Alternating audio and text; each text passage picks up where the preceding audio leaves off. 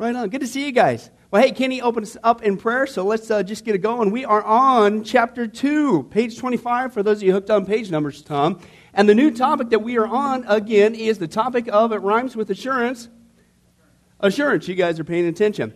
And uh, what we saw is that uh, uh, obviously God wants us, and the key word that we saw last time was God wants us to seriously doubt all the wonderful, great things that He did for us. That Jesus went to the cross and hey, it's just willy nilly, John. We don't know. Maybe, I don't know. You know, that's the key word. He wants us to know that we have eternal life. Why? Because it's a gift. It's a wonderful gift. It's the greatest gift of all, right? It's the gospel. It means the good news. It's good news. He wants us to not just uh, know this, He wants us to know it for sure so we can get busy enjoying the gift, okay? And yet, as we saw last time, some people would have the audacity to say that no, you can't know. It's just uh, maybe, maybe not, whatever. As we saw, man, once you go down that route, which I we're going to see even again tonight, the Bible does not teach that. Hello, for various reasons, is man, you lose out on your peace. Okay, that freaks you out. I mean, I mean, think about it. It's called the good news, right? I don't know about you, but if you can, uh, it wouldn't be called the good news; it'd be called the bad news, right? If if you start out say, "Hey, praise God, God loves me. He He saved me. I'm going to heaven." No, I'm not. Now it's based on what I do from this point forward. And if we're honest with our own behavior, myself included, hey, none of us would get there, would we? That'd be horrible. It's like, why'd you even tell me that? I could have done what the rest of the world does eat, meat, uh, drink, and be merry, right? And die. Right? Why'd you have to mess it up? It would be the bad news, but it's the good news. And but if you doubt it, you lose your peace, and you certainly don't want to get out there and witness to other people, right? Because you're wondering yourself and all that stuff. It's all kinds of unfortunate things. But God wants us, that's the key word, He wants us to know, and hence that's the doctrine of assurance. He wants us to be assured that when you're saved, praise God, you're saved forevermore. Now, where we left off there was in the middle of the page there, 25. As children of God, we can know that we have eternal life in three different ways, is what we saw. The first one was the Bible, the second one was the Holy Spirit, and the third one was the evidence of a transformed life. We're going to get the one on the Bible tonight. So let's pick up where we left off there, and then we'll start with that first topic there the three different ways that we can know for sure is the witness of the Bible. Not the witness of your feelings, the witness of the Bible. Let's take a look there. Now, the phrase there at the top, it says there in the page, I am given eternal life. Okay? Now, what we're going to see throughout the studies, guys, is the Bible is explicit, uh, period, that once you're saved, you're saved forevermore. But the Bible, on top of that, like icing on the cake, uses specific language to let us know that when you're talking about salvation, you're talking about something that is irreversible uh, period. It cannot be undone. Okay? The Bible uses terms like born again. Okay? Now, how can something that is born become unborn? It can't. You could die, but you don't unborn yourself. It's, it's an irreversible procedure, right? You, you can't, you know, and that was what with Nicodemus, John 3. He was thinking of physical birth when Jesus said you need to be born. He said, well, You can't go in your mom's womb again, can you? No, I'm talking spiritually. But you can't unborn something. And we're going to get into a bunch of other ones that the Bible tells you that it's irreversible. Once it happens, praise God, it's forevermore. And this is what's so ironic is why would we bucket this? Why would we bucket this great news that when you're saved, praise God, you're saved forevermore? It's crazy. What I've learned, I was talking to somebody, I don't know where they were, they called today, and uh, out of state, I think, and they, they had a question, and they were talking about some different issues. And, and to me, one of the reasons why, I, at least I've learned on this particular issue, those who say you can lose your salvation, hey, frankly, I don't know if you guys run into this, but it seems to lead to another sin, and that sin is called pride, okay? And that, you know, the haves and have nots, and, they, and then as if they're the judge. So you can, oh, you're the Holy Spirit now? You're going to say that person is, that person isn't? And then name the sin. What's the sin? And everybody has their list, and we'll get to that hopefully in a second. But I have given eternal life. Now, the phrase that when it talks about eternal life, it is a gift, right? Specific language, not just born again, it can't be reversed. It's a gift. As we saw last week, if John actually were to give me a Corvette, okay, then do you have something? Really, come on up, John. Give it up for John. John Gibson. Praise God by the Spirit of God, responded to last week's request of getting me a Corvette. No, I did. I got him a Corvette. And this one's all no, paid for. All paid for. All right, you know, it's a gift. You don't have to do anything. Really? Put it together. Yeah. Okay? So, so that'll be Look something that. you and little Billy can do together. Man, what a guy. So that's your Corvette. Don't say I didn't give it to you. give it up for John. Man, this is awesome. All right. Yeah, I'm sorry, John, that was a great thing, but this is what's called a works based salvation. You have to do something with this, and that's not what we're talking about. Okay? But I appreciate the offer. if she'd asked for a million bucks, she would have maybe at least came in with 10 grand or something. Yeah, something, but that's right. That's, cool. I like that. I like that. Okay, right on. That's exciting. Right on. That's pretty cool. Let's close in prayer. But uh, anyway, so, so, uh, it's a gift. Praise God, it's a gift. Now, how many guys are glad that when you ask for the gift of salvation, uh, it's not a works based, do it yourself, paste it together, glue it together gift like John gives? With no, you know what I'm saying? It's the real deal, okay? Thanks, John, but we got to run with this, okay? No, it's a gift from God, right? And so if something's a gift, that means there's no strings attached. If there was, if there was stipulations, it's not a gift. Okay, and again, this is the language that the Bible uses when it talks about salvation. It cannot be reversed, and once it's given, it's truly a gift. You got it. What you choose. Now, here's the, here's the issue. I think the moment we get saved, the next thing we need to be working on is the quality of enjoying the gift. Okay? That's a whole different issue. But once you got it, you got it. Okay, now what you do with the gift afterwards, that's a whole different sermon. Okay? But once you got it, you got it. Okay, let's take a look. I'm given eternal life. One more thing that I'll say with there. Those who typically say that you can lose your salvation, uh, uh, on the one hand, they would say, oh, of course, it's not a works based salvation, right? Typically, okay? Say, oh, of course you can't earn it, okay? But then they say you could lose it. But if you stop and think about that logically, isn't that just the flip side of the same coin? Okay? On the one hand, they say, on the one side, they say, oh, you can't work for it. But on the other side of the coin, they say, but you can work yourself out of it. Thank you very much. It's illogical. So, how, on the one hand, you can't work for it, but then how can you say that I can somehow work my way out of it? Either way you look at it, you can't. Okay, so it's completely bingo. It's completely illogical. Again, when we're going to see, not even I even quoted the text yet. Okay, we're going to see that once it happens, the Bible on top of the text, you because why? God wants us to be assured. He wants us to know. He wants us to enjoy this gift, not doubt it. Enjoy it. Grow in that walk. Work on the quality before you get to heaven okay? And uh, it's born again. It's a gift. You cannot work for it. Let's continue on. It says there, and the uh, witness of the Bible, and the witness is this God has given us eternal life. And this life is in his Son. He who has the Son has the life right? You got it. Ipso facto. As we saw last time, as R.C. Sproul challenged a young man who thought that he committed whatever sin, that, oh no, he lost it. He, in love, very firmly, if you were here, we, I quoted him, and he said to the young man, Would you stop calling God a liar? God right here says, You have. If you got Jesus, and if you're trusting, as we saw the phony ways last week with your head, okay, claiming, but there's no difference. We'll get to that, the witness of a transformed life. Okay? Uh, if you're not getting there by your religious works, even Christian works, he says, You got it. Okay? So enjoy it. Stop calling God a liar as if he can't deliver on his promise. And that's what he says. You have the life. He who does not have the Son of God does not have life. These things I've written to you who believe in the name of the Son of God in order that you may absolutely freak out and doubt the rest of your days here on earth. Wrong. That you may know, is your next two blanks there, that you may know that you have eternal life. He wants us to know that you have it. It's awesome, okay? And get busy enjoying it. And that's what he says. The Bible is filled with verses attesting to the fact that when I put my faith in Jesus Christ, I have eternal life. When I come to Christ, I need to realize that my salvation is not based on feeling, it's not based on emotion. Dare I say, it's not based on performance, at least ours. It's based on the performance of Jesus Christ. Hello. And that's secure. Okay, but it's based on the fact that what God has done. Notice just what God has done. That makes it ultimately, truly His salvation, right?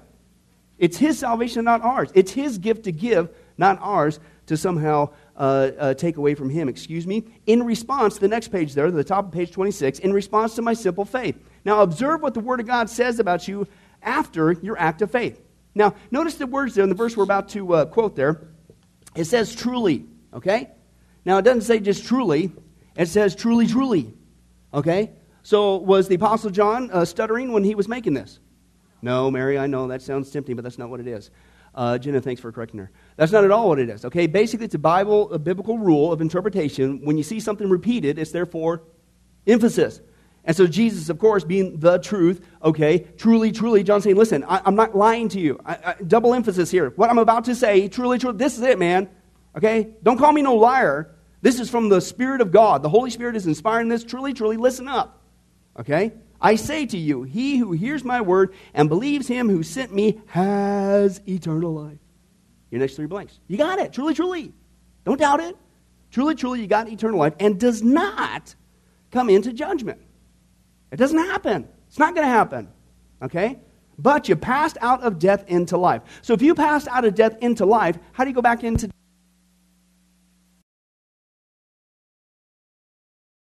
Hey, that's awesome. What a nice little nifty break there.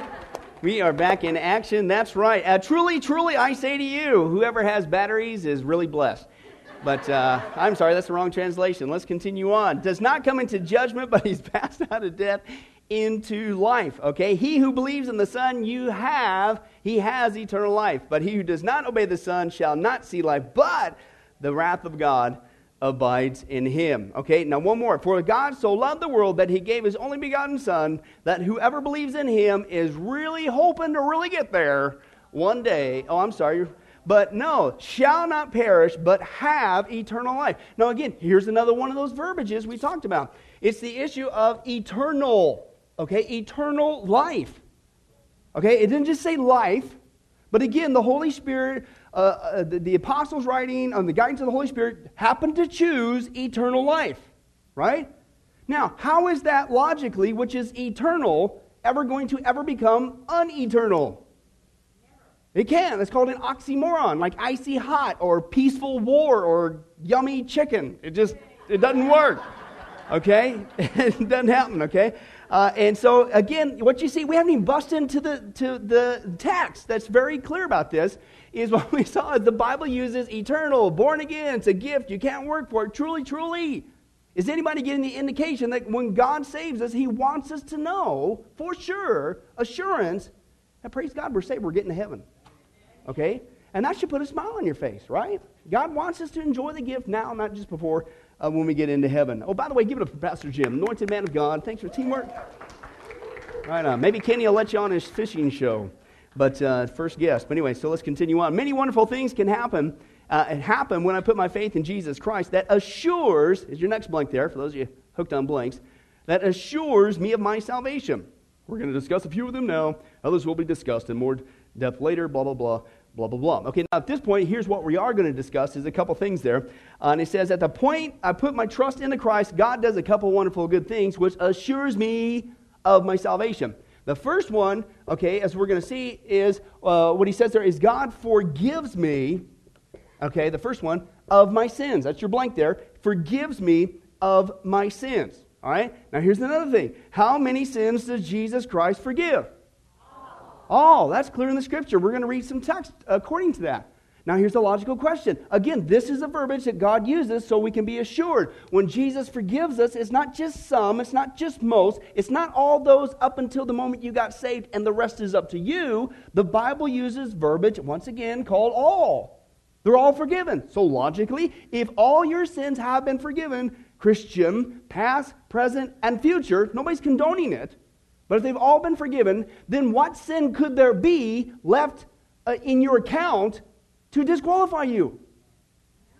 It's illogical. We have all of our sins forgiven, is what the Bible has to say, okay? Um, and he credits, that's your next blank there, he credits to me the righteousness, okay, is what we're going to see there, the righteousness of Jesus Christ. That is just absolutely phenomenal. Okay, he forgives me my sins, number one. Number two, he credits me the righteousness of Jesus Christ. Okay, and again, just let me give you a little teaser on that. The righteousness of Jesus Christ. Okay, if Jesus was perfectly righteous, and he was, right? Otherwise, he wouldn't have rose from the grave. That was the great question from Bonnie the other week. That's the importance of the resurrection. Otherwise, he'd still be there. Okay, death would have had a hold on him, but it didn't.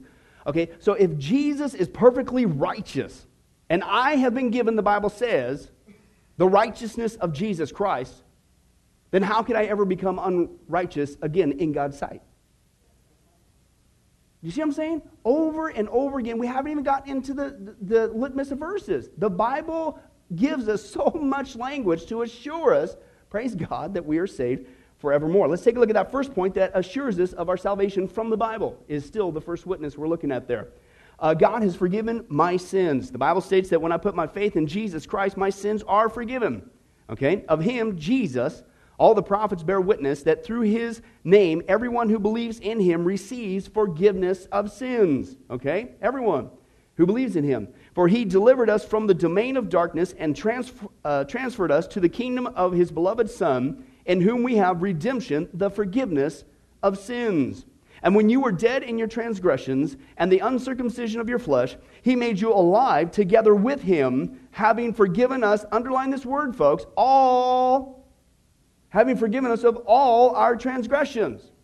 Transgressions, by the way, is a nifty way of saying violation of the law. Okay, in him we have redemption through his blood, Ephesians 1 7, the forgiveness of our tres- trespasses, a little bit different, same penalty, it's sin.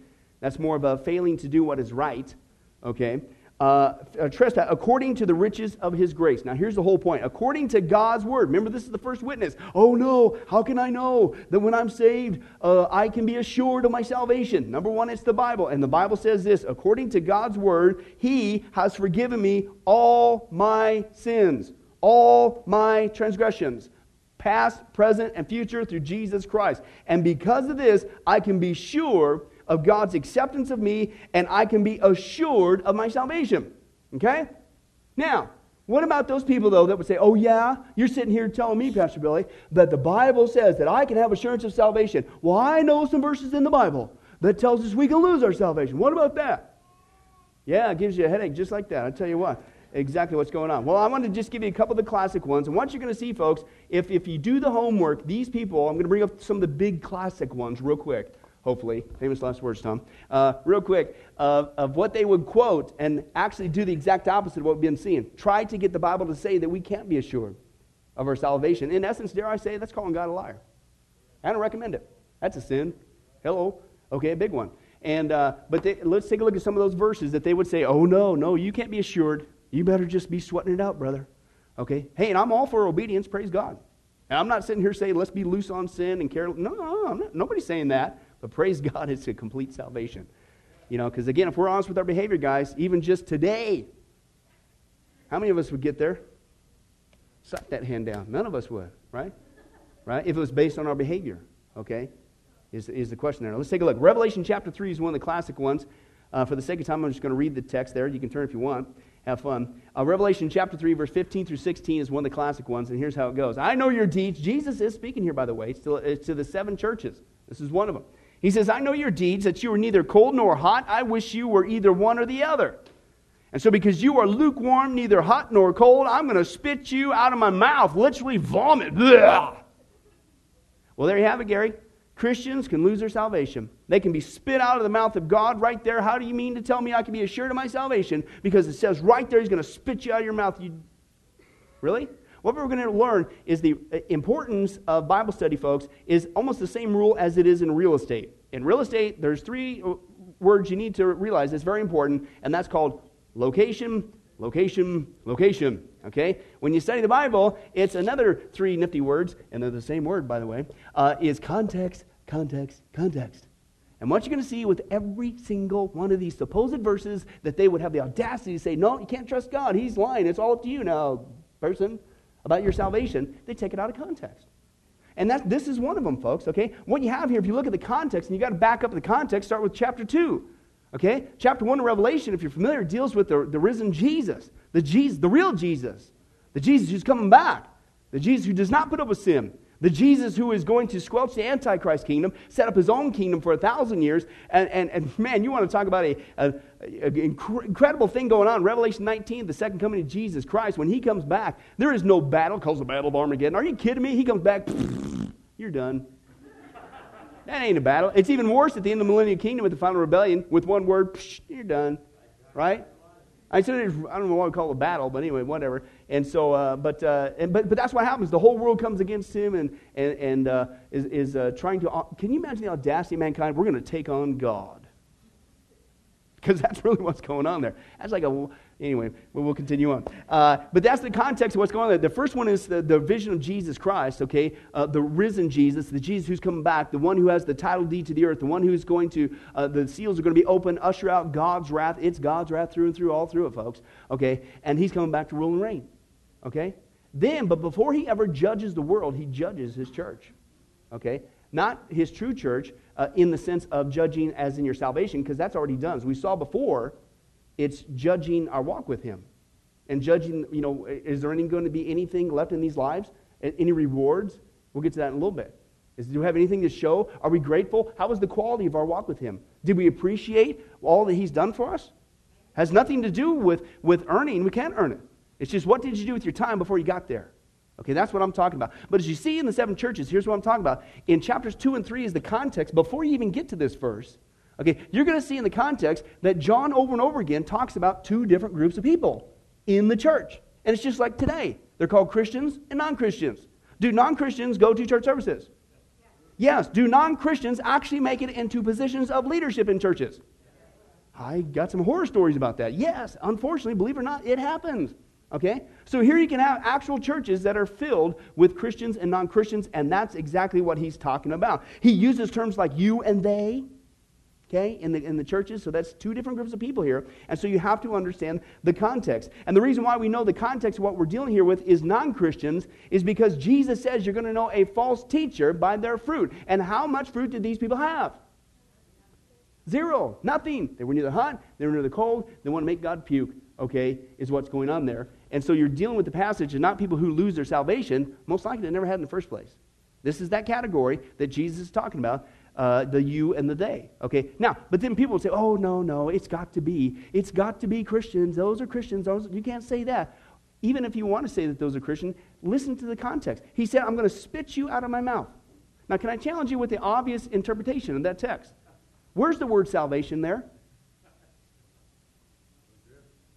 You're reading into there something that's not. He simply said, even if you want to say this is Christians, and he's not really pleased that you're neither hot and neither cold. cold. I don't have time to go in the culture context of what's going on with the hot and the cold. It's two different cities. One gave water that was cold, one was hot, and he says, "Man, you're not, you're not, you're good for nothing." Is really what it, can I translate it for you? know, I wish you were one or the other. Okay, and so, but here's my point. It doesn't say salvation, so you're reading something in there that's not there. Okay? And but number two, you say, well, he says, spit me out of my mouth, uh, out of his mouth. That's got to be self. No, it doesn't. Did you know that we could grieve God? Right? And that's what's going on here, even if you still want to say it was a Christian. Let me give you vernacular. Barf. God wants to barf. Right? Because that's what he's saying. Make me want to puke. Right? The Bible says that we can grieve the Holy Spirit. Who's that? Did you know that as Christians, has nothing to do with our salvation, I'm not recommending it, by the way, but we can grieve God. And so, even if you want to say this is still a Christian, it doesn't say the word salvation. It's not talking about salvation. And it's just basically saying, hey, could you please do something after all I've done for you? I mean, you're not doing nothing. You're neither hot, you're neither cold, you're good for nothing. Man, it makes me, it makes me sick to my stomach. What's that got to do with salvation? I'm not recommending that. But technically, that's not what it says. So, Christian, non Christian, doesn't matter if you read the context. This passage cannot be used to say that you can lose your salvation. Another one of the big ones, of course, is the classic passages. This, these always seem to come up, and that's uh, Hebrews chapter 6 and Hebrews chapter 10. Okay, let me read for you a couple passages. It is impossible, the writer of Hebrews says, for those who have once been enlightened, who have tasted the heavenly gift, who've shared in the Holy Spirit, who've tasted the goodness of the Word of God and the powers of the coming of the age, if they fall away, to come back to repentance. Oh, it gets even worse. Hebrews 10, 26 through 27. If we deliberately keep on sinning after we have received the knowledge, keyword there, just the knowledge of the truth, no sacrifice for sins is left, but only a fearful expectation of the judgment and raging fire that will consume the enemies of God. Oh, by the way, when you become a child of God, do you ever become an enemy of God? No, not in position. We can act like enemies. Okay? But uh, not in position, okay? But oh my goodness, I mean, how many guys have heard that one quoted before? Hebrews 6 or 10. It says right there, uh, uh, a Christian can fall away, they can lose their salvation. Oh. No. Context, context, context. Your first clue that you're dealing with two groups of people, number one, is the name of the book. What's the name of the book called? Hebrews, okay? That men have to make coffee in the morning. That's not what it is. I know what you're thinking, Bill. But uh, That's not what it is. And you got that, Ruth? Did you actually get that? I slipped that one in there. Okay, Jennifer, you got that? Praise God. Okay, Ron got it, but I think, hopefully. But uh, anyway, uh, no, it's Hebrews. So who, who's he writing to? Jewish people, okay? Now, uh, he's also writing to people, according to the context, it says that they shared in, or literally in the Greek, partnered with the Holy Spirit, okay? And the Bible says that a true Christian is not an external partner, they're an internal possessor of the Spirit, is the big uh, uh, issue that's going on there. And then it says there, although these people have been enlightened with the gospel, knowledge, although they've tasted the goodness, it's like, man, this is good news. And, and, you know, how many times have you shared the gospel with somebody and they respond, well, that's just almost too good to be true? They tasted it, but they reject it. And if you read the book of Hebrews, and that's your context, before you get to chapter 6 and 10, over and over again, the writer of Hebrews is trying to tell these people that, listen, it's not by means of the Levitical priesthood and the Jewish law by which you get to heaven. It's not self justification before. And that's his whole treatise in uh, the majority of the book of Hebrews that Jesus is a better way. Through Jesus is a better covenant. Through Jesus, we have a better priesthood. He's a better high priest. And then when he goes in there, he doesn't have to keep doing it year after year. He did it once for all. And so he's dealing in the context with people who, though, even though the church was already out there, the church was sharing the gospel, it's through Jesus Christ and Jesus Christ alone. They've, they've, they've enlightened that truth, they've tasted the goodness of it, but they never receive it. And said, No, I'm still going to go back and trust in a works based salvation. Do people do that today? How many times do you explain it to them? And they either just flat out uh, uh, uh, reject it or they, they play with it for a little while and they literally go back with, no, I'm not that bad of a person. And maybe they don't go back into the Jewish uh, Levitical priesthood and try to sacrifice animals and keep the Sabbaths and all that fun stuff, okay, if you want to call it that, okay. But they'll go back and, and do a different works system. Well, I'm a, I'm a pretty good American. You know, I don't kick my dog too much. You know, I only beat my wife on Thursdays and I, I try not to cheat on my taxes. You know, right? Or they might even step it up a little bit. Well, hey, I go to church services. I believe in the Ten Commandments. Hey, this I love this mic because it keeps people awake. Praise God. I gotta use this on Sundays. Woo! Yeah, we're all enlightened. That's awesome. so, well, they do the same thing. Instead, take a step further. Hey, I walked an aisle. I got dunked in water. Right? Got dunked. Okay. All right. Hey, that stuff doesn't save you. Okay. And, and same thing happens today. And that's the whole context of Hebrews. He's talking about people, it's not by means of self righteousness anymore. And, and of course, they're not going to come back to repentance because you explained it to your blue in the face. You've told them everything about the gospel, the goodness of it. They've tasted of it. It's been enlightened and they got the knowledge of it, but they still will never respond.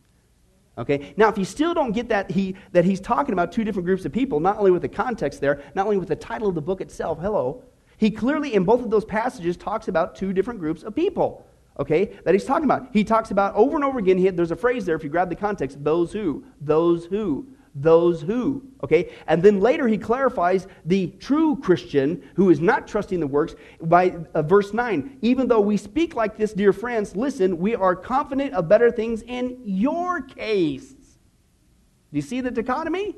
Those who trust in that. Those who think it's the Levitical priesthood. Those who think it's works. Those who have the knowledge of the gospel, but those who still think that they're going to earn it themselves. But we got better confidence in you. Listen, things that accompany salvation, i.e., a true born again Christian. So if you look at the context, believe it or not, those are the big ones that people always want to flip out there, aren't they? If you're familiar with this debate. Okay? read the context, it has nothing to do with that at all. Okay, let me give you just one more and we'll move on. The third passage is 1 Corinthians 9. 9, uh, verse 26 through 27 says this Therefore, Paul speaking, he says, I do not run like a man running aimlessly. Okay, I do not fight like a man beating the air. Okay, he says, No, I beat my body. Uh, literally in the Greek, they're black and blue.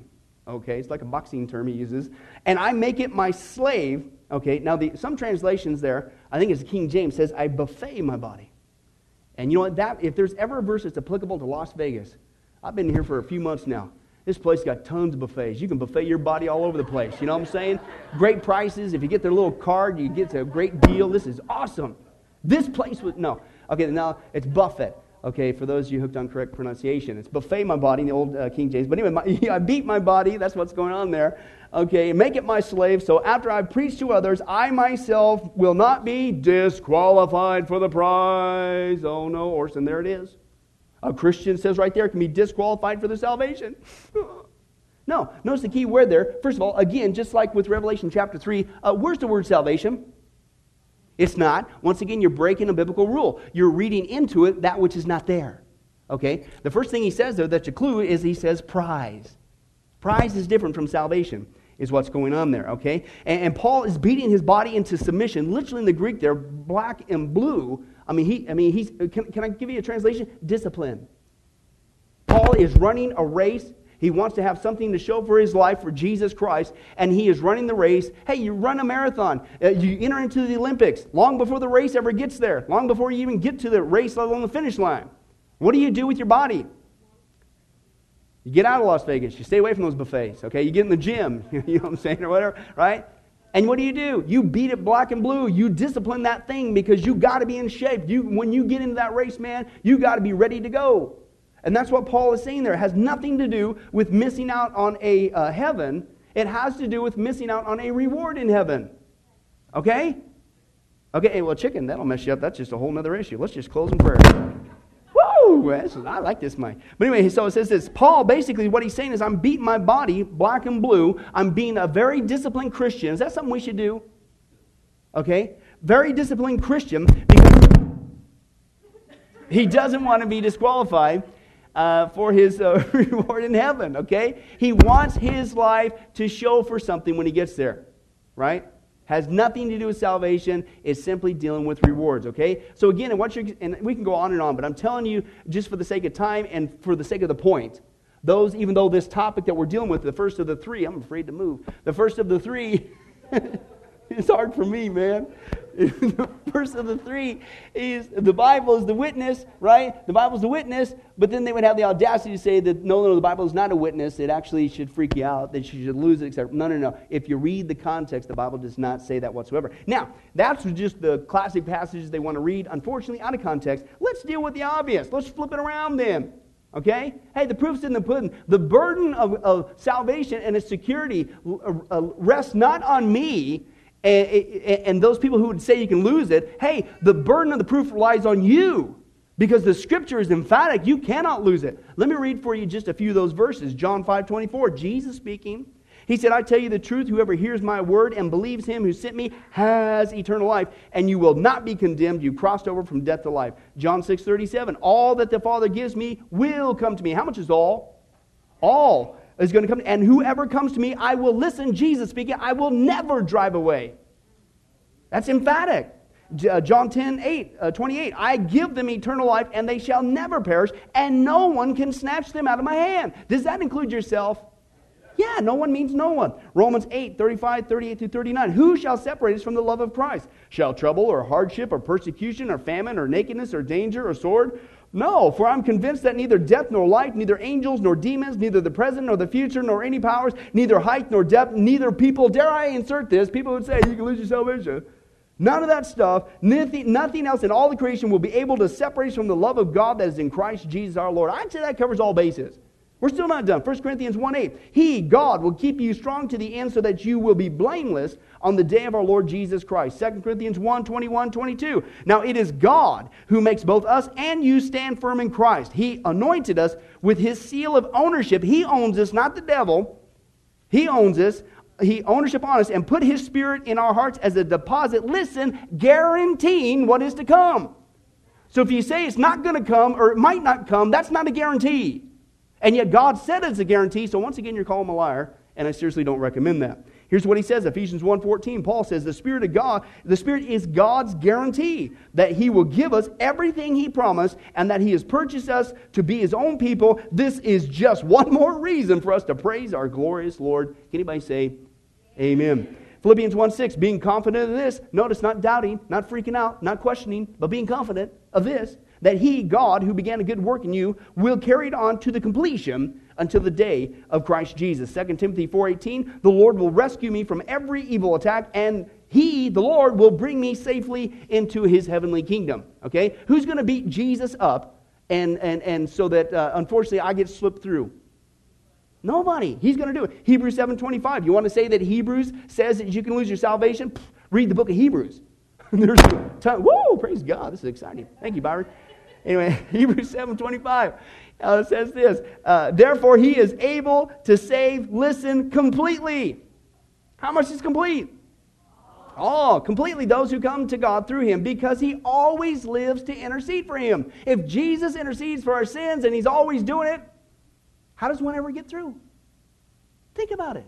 Besides, it's already done anyway. Hebrews 9:12. He did not enter Jesus by means of the blood of goats and calves, but he entered the most holy place once for all by his own blood, having obtained, listen, not just redemption, but eternal redemption. Hebrews 9:15. For this reason Christ is the mediator of a new covenant, that those who are called may receive the promised eternal inheritance. 1 Peter 1 3 through 4. He has given us new birth into a living hope and into an inheritance that can never perish, never spoil, never fade. It's kept in heaven for you. If it's kept in heaven, who's going to sneak up there and rip it off? It's totally secure. And that's why John says, 1 John 5 13, I write these things to you. He's writing to the church, to you who believe in the name of the Son of God. Why? So that you may know that you have eternal life. Okay? That's just the forgiveness aspect. Let's take a look at number two, and that's the righteousness aspect. Okay, at the top of page 27. Okay, says this God gives me Christ's righteousness. Okay, it's cool enough uh, that all of our sins are forgiven, but to know that I now have the righteousness of Jesus Christ on my account, I mean, that's just like, this just gets better and better, right? Again, what, what, look at the context. We're talking, I'm going very slow. Uh, the eternal, the born again issue, the gift issue, you can't earn it. All the scriptures we've been reading, the irreversible usage of the things that are being mentioned in the Bible, and, and then all of our sins are forgiven. I just quoted all those texts. We looked at the supposed ones you could lose it and you can't. And now he says, Oh, I really want you to know this because, by the way, I've given you the righteousness of my son. Let's take a look at it. The Bible says that God gives, reckons, or credits to me the righteousness of Christ through my simple faith uh, in his Son. Let's take a look at Genesis 15 6. Then he believed in the Lord and he reckoned it to him as righteousness. Okay? Uh, for what does the Spirit say, Paul says in Romans 4? And Abraham believed God, and it was reckoned to him as righteousness. Now, I got to stop right there. That proves that the Apostle Paul was a southerner. He reckoned. Okay? What do you think? Yeah, whatever. I digress. We don't have much time left. Uh, that he, speaking to Abraham, might be the father of all who believe uh, without being circumcised, that righteousness might be reckoned to them. He, God the Father, made him, Christ, who knew no sin, to be sin, i.e., a sin offering, on our behalf, that we, is your next blank there, don't forget reckoned up there, uh, that we might become the righteousness of God in him. What's that, Tom? That's right. The righteousness of God in him. What's that? That's right. The righteousness of God in him. Okay, you guys got your blank there. As a result of my faith, God reckons or imputes righteousness to me. The righteousness of who? Christ. Now listen, this is what this is one of those Christianese phrases. You know, uh, reckoned or or uh, the doctrine of imputation. Right? Okay. Uh, he, let's explain what's going on here. It's a, it's a fabulous Greek word that's going on here. The Greek word translated reckon okay, in our English Bibles, was an accounting term. How many guys hooked on accounting? One? That's usually about what we got. Are you serious? Praise God. Okay? But you know what? If you're ever in accounting, get into God's accounting. This will make your day. Okay? Listen to this. God loves accounting. Okay? It's an accounting term, believe it or not, used in the first century when the New Testament was written. And it means to enter into the accounting book, your next two blanks there, the accounting book, or to place on one's account. Now, remember last week, if you're here, we saw, we fast forward to Revelation chapter 20 and the great white throne judgment. And you saw there's going to be a book, the book of life, whose names are found therein, okay? And then the books of the works, okay, of all the people who didn't want to trust in Jesus Christ and his work, okay? They're raised up from hell, they're, they're uh, going through the great white throne judgment, and then they're cast into the lake of fire. You go from the frying pan into the fire. It's not a good scene. You don't want to be there, okay? But notice, and this is what we're talking about, an accounting book. Our names, right now, Christian, are in the book of life. Okay? God's done his accounting on behalf of Jesus Christ, and our names in that book that's going to happen, and, uh, and, and to see that book, our name is there. It's already there. The accounting's done. Okay? It cannot be reversed. And he says this Now, when I put my trust in Christ, God the Father places on my account the righteousness of Christ. This is what gives me my righteous standing before a holy God. Now, I don't if you remember here a few weeks back when we were talking about salvation, we talked about the holiness of God and that he does not tolerate sin. He cannot tolerate sin. And that's the whole premise of salvation. This is the quandary. How is that which is sinful going to have a relationship with he who is not sinful, i.e., God who is holy, who is holy, who is holy? And what we saw there was the wonder of wonders. God did what only God could do. He didn't just uh, forgive us of all of our sins, but it's kind of falling along the lines with this. Positionally, He's given us the righteousness of His Son, Jesus Christ, to the point where He can, I almost don't want to move, to almost where He calls us, and He does calls us saints. Ruth, I'm sorry to uh, break this to you, but did you know that John is a saint? Now, if you want to, for the rest of this week, just refer to him as St. John. you can. Just want to give you that permission. But you know what? Every single one of us, the Bible says, is a born again Christian, is a saint. All right? Now remember what the term meant? It was hagios in the Greek, and it means holy one. Now here's the big quandary. We say, well, how, can we, how could God consider me a saint? I don't act like it half the time. How, how can God call me a holy one? I mean, hey, if I'm honest with my behavior, He sees it all anyway. Hey, man, I do some unholy things. This is it. It's positionally. Positionally, the accounting has been done. And positionally, in God's eyes, the way that He sees us now, Christian, not just when we get into heaven, is with the righteousness of Jesus Christ. And so that means that He loves us just like He loves His Son, Jesus. That means He accepts us just like He accepts His Son, Jesus. Do you get it?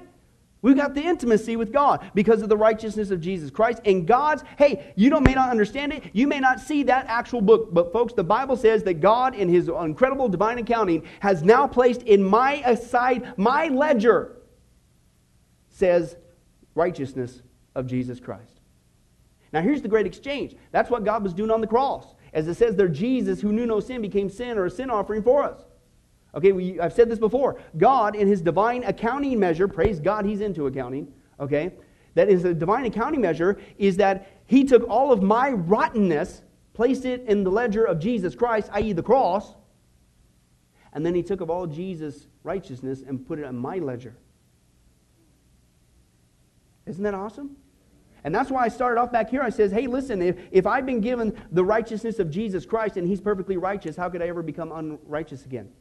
Then I would be a saint, I'm not a saint. I'd be a saint, I'm not a saint. And positionally, uh, in our walks, yeah, we can attest to that, but positionally in God's eyes, it never changes. The moment you get saved, He loves you, Christian, and forevermore.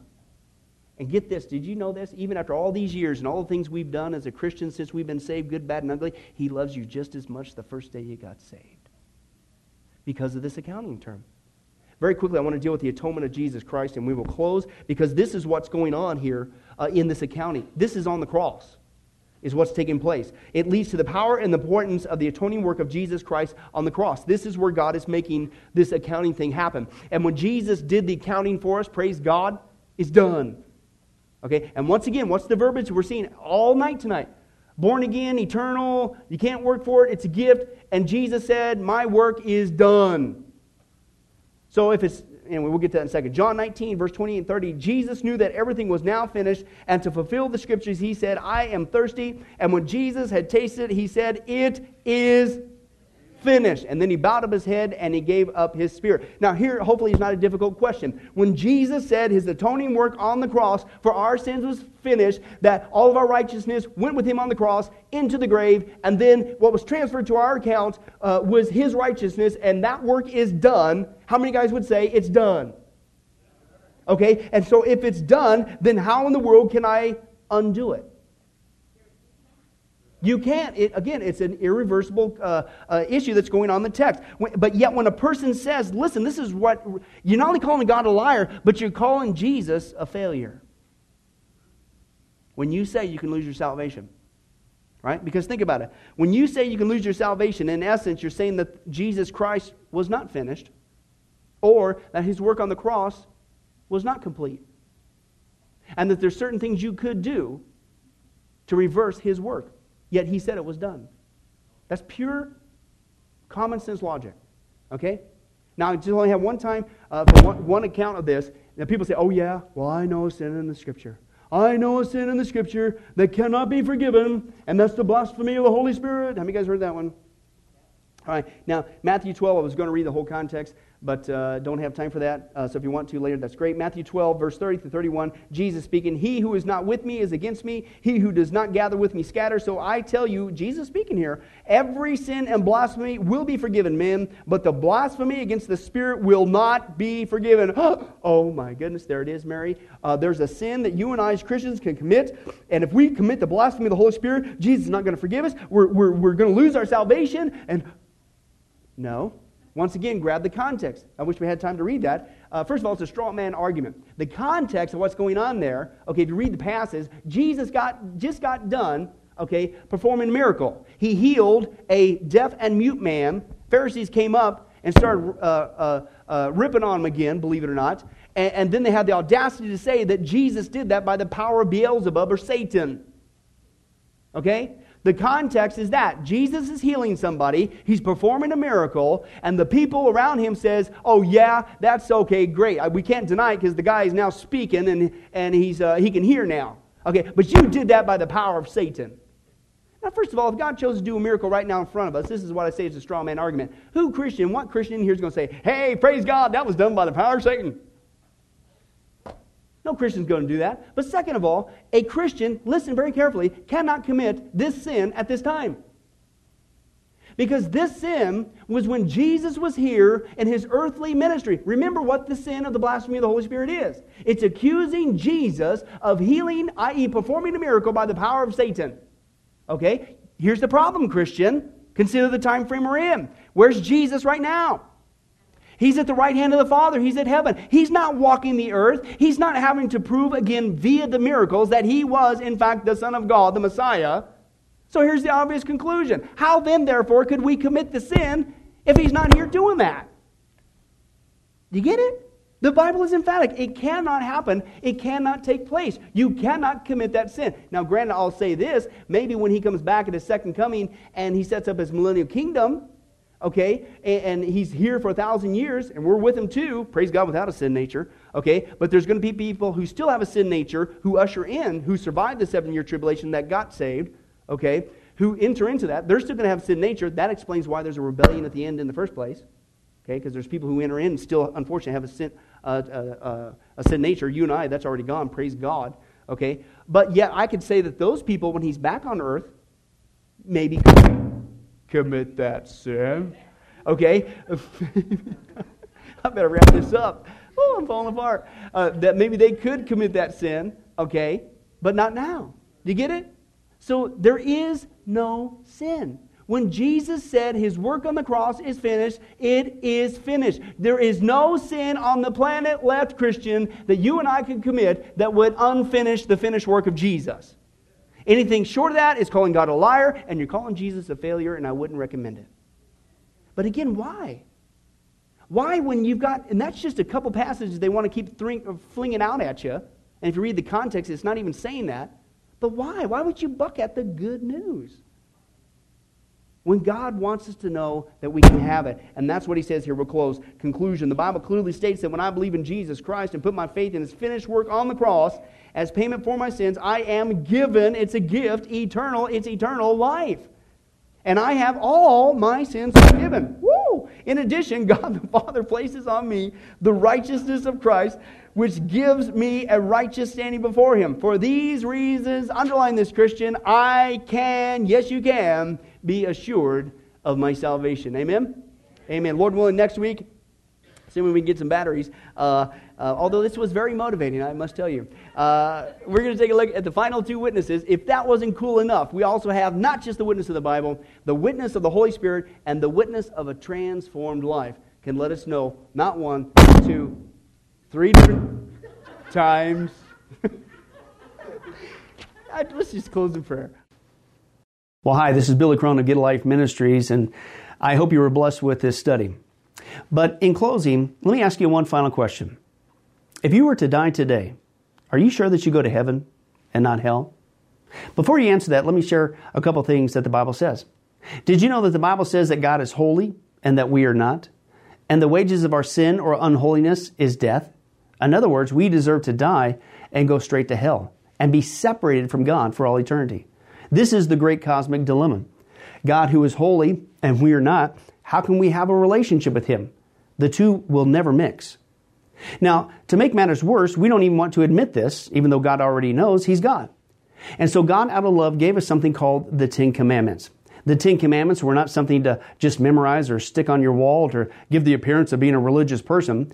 The Ten Commandments were God's divine x ray, if you will, into our heart and soul to reveal this truth that we need to admit. And that is this that God is holy and that we are not. We are disqualified for heaven. So let's take a look at that divine x ray that God's trying to get us to realize. Uh, the, the Ten Commandments, the, the ninth one says, You shall not bear false witness. That's lying. Okay? How many guys have ever told a lie? Raise your hand. Okay? Well, if you didn't raise your hand, you just did. You just told a lie because we've all done that. Well, that makes us a liar. The, another Ten Commandment says that you shall not steal. Don't ever take anything without permission. How many of you guys uh, have ever done that? Well, you guys already said you're a bunch of liars. All of our hands should have went up on that one. If we're being honest, God already knows. Folks, we've all taken something. We've stolen something, right? That makes us a thief. Another Ten Commandments says that you shall not use the Lord's name in vain. He's not just holy, even His name is holy. Hey, folks, let's be honest. If you can believe it, even the name of Jesus Christ uh, has been turned into a common cuss word. Well, the Bible says that's a sin of blasphemy. Now we're a, a blasphemer. The Bible says you shall not commit adultery. And Jesus said, here's his standard. Uh, uh, even if you look at another person with lust in your eye, you committed adultery in your heart. Wow, so now we're an adulterer. The Bible says you shall not murder.